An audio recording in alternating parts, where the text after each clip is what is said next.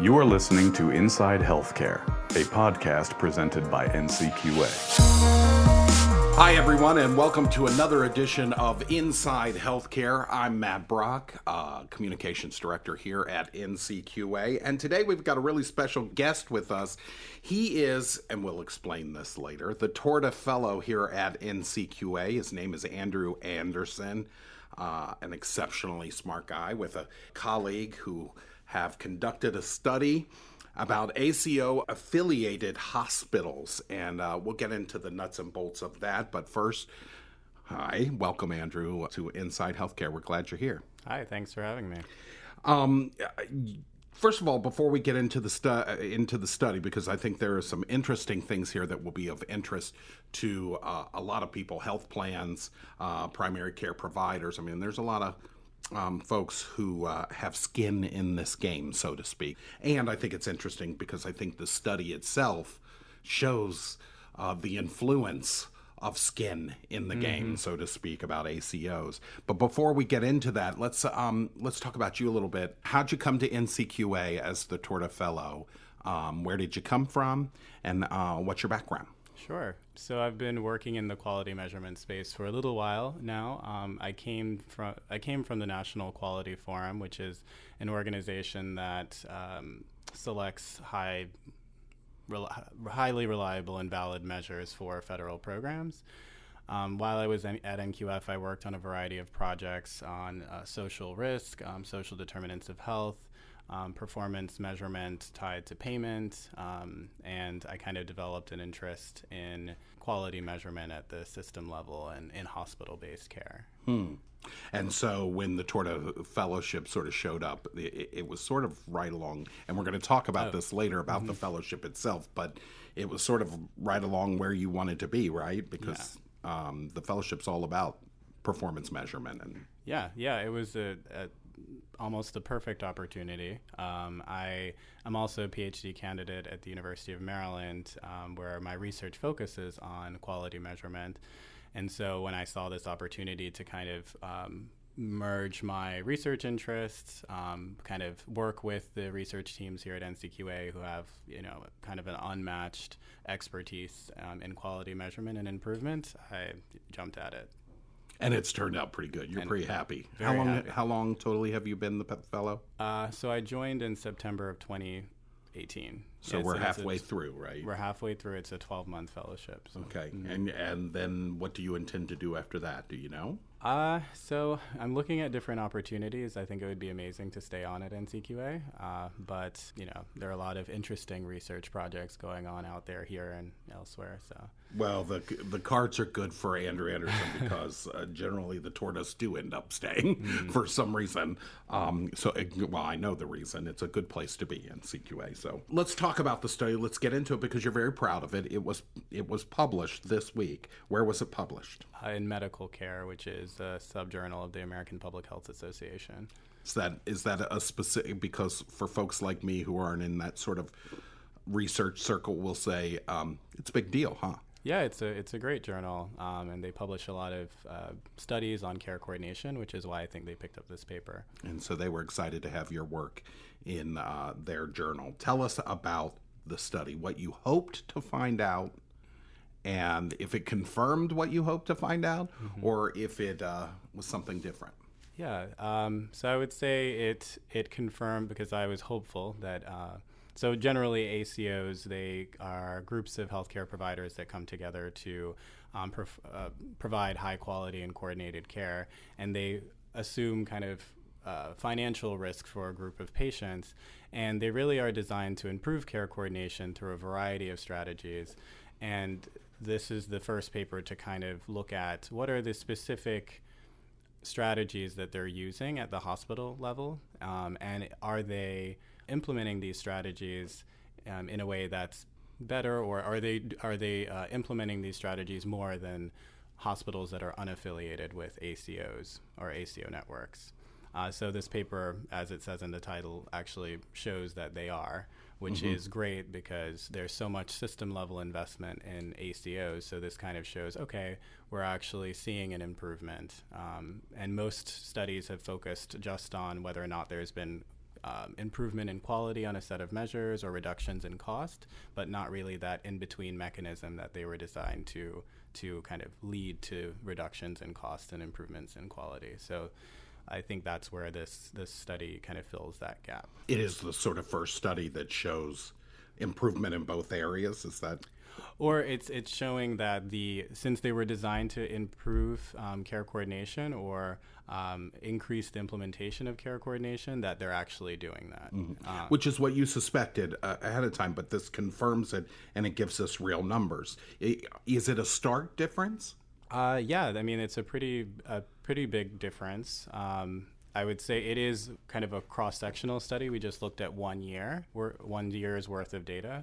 So, uh, and given that these ACOs uh, were only implemented, at least the Medicare ones, which are the most ubiquitous mm-hmm. um, within the last five years, it's promising to see that you know that at least um, after these hospitals have joined that there's some association between um, you know their improvement on care coordination versus um, those that have not joined.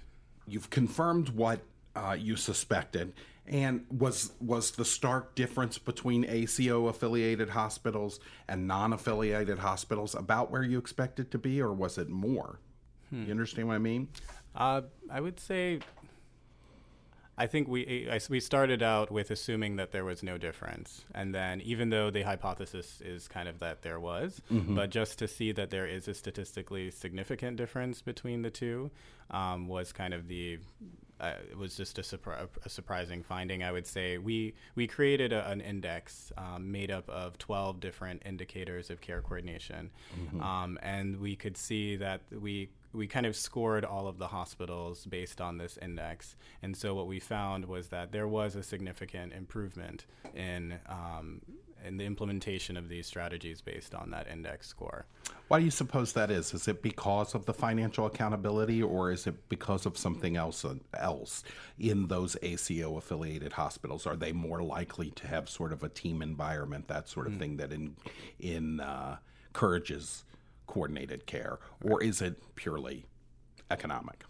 So I think I think it has a lot to do with the financial incentives. Um, they are coming. So there are Medicare ACOs, there are Medicaid ACOs, there are commercial ACOs. We didn't really distinguish between the, the three different types, mm-hmm. um, and all of them have different risk sharing arrangements. They all have different quality improvement incentives.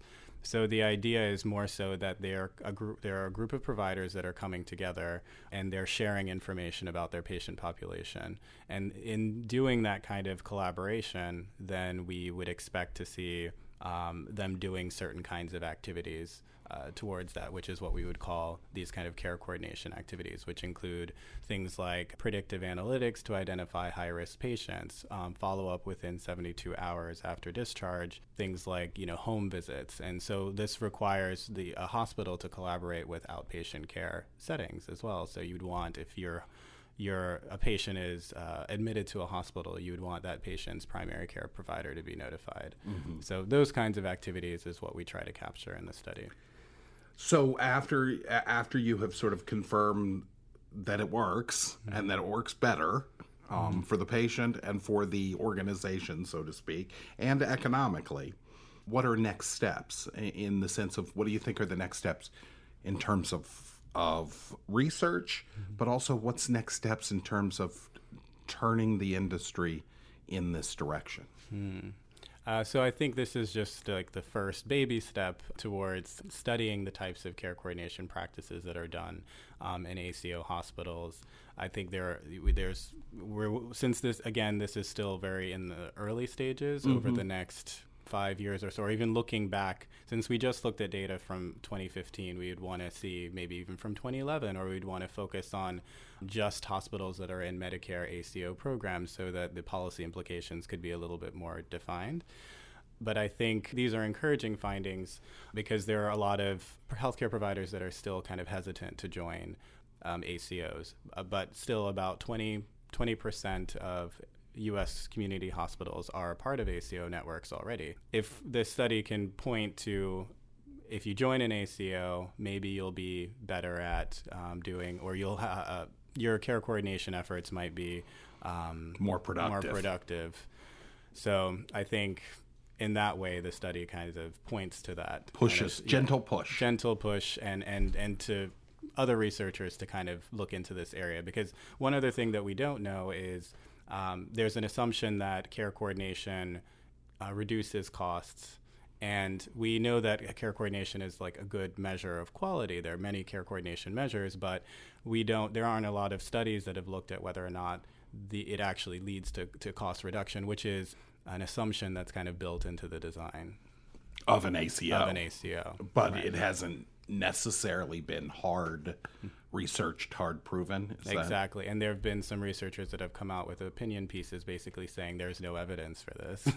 but we do know that it, it is good care, period. So if it, it improves patient experience, We're it reduces it. you know, readmissions. exactly. But it would be nice to know if, in terms of economics, it saves organizations money or saves on the cost of care. So, mm-hmm. in terms of, of research, that's probably an area we should look into, you think? Yeah, exactly exactly. I think it's a part of a much larger research agenda around this issue. Like, this is just the beginning. I would say there are many different research questions that kind of stem out of this type of work. By the way, Andrew's being humble because, and it's a trait of researchers like himself to say that the things they do are small. It's actually not small, it makes a big difference on the future, and it gives us reason to look further, especially about things like um, the economics. And in fact, on our next edition of Inside Healthcare, we'll talk to one of the plans who is uh, working in this area and also working in the social determinants of health mm. and how they can be applied in ACO organizations, but also coded mm. and uh, and tracked. So we're very exciting about that. Excited about that. So you'll want to tune in to the next Inside Healthcare for that.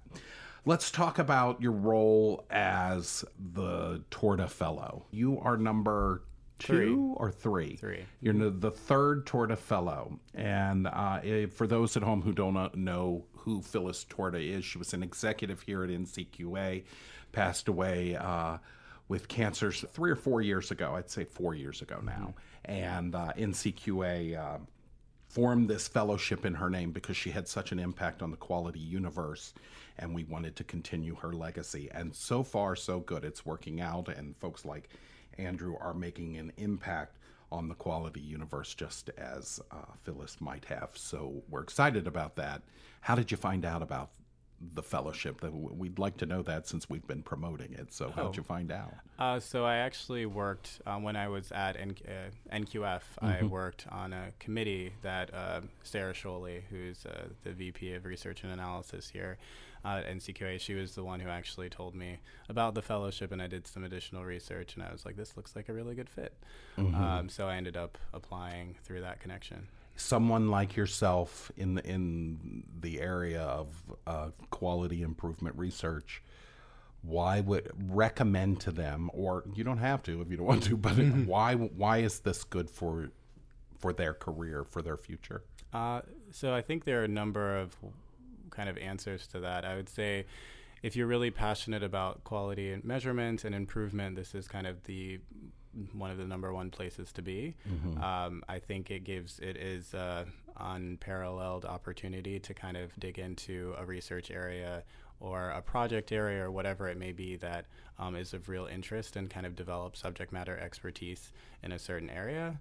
Um, I also think that the resources that NCQA have here, in terms of data, in terms of expertise, in terms of um, the access that they have to different stakeholders in the healthcare system, is also a really good uh, way to, to kind of learn from the system level how quality measurement works and what the priorities are for the healthcare system kind of moving forward. And they really allow you to sort of tailor it to your interests, correct, and to your expertise. Yeah, absolutely. So, um, in the application process, you pitch a project idea that you will independently kind of implement within the 12 month period. And all of the, they give you all of the support that you need to kind of implement it. They give you access to conferences and experts. Um, so, there's a lot of uh, kind of ways to to go about doing the fellowship in a way that's kind of tailored to your interests and kind of aligned with NCQA's priorities. For more information on the Torda Fellowship, you can find it on our blog at blog.ncqa.org. Just search Torda. You will find it. Torda spelled T O R D as in dog A. So it's the Torda Fellowship, and we're very proud of it, and we're very proud of you, Andrew. Thank you very much for joining us today and talking to us about the study. One last question: If I want to see the study, where do I go? You said it was published, so Ah, uh, yes. so it's in medical care. It's in the tw- uh, the February issue, um, but you can just Google um, ACO affiliated hospitals increase the implementation of care coordination strategies, which is a long title, but ooh, he moved up to the top of the Google list. yeah. Thank you again for joining us. And you also want to, you could check the blog if you want more information too, because uh, we'll be uh, pointing you to the study from there. So again, blog.ncqa.org. Thank you, Andrew, for joining us. Thank you, you at home, for joining us. We hope to see you again uh, on Inside Healthcare. I'm sure we'll see you again, no doubt. Bye now.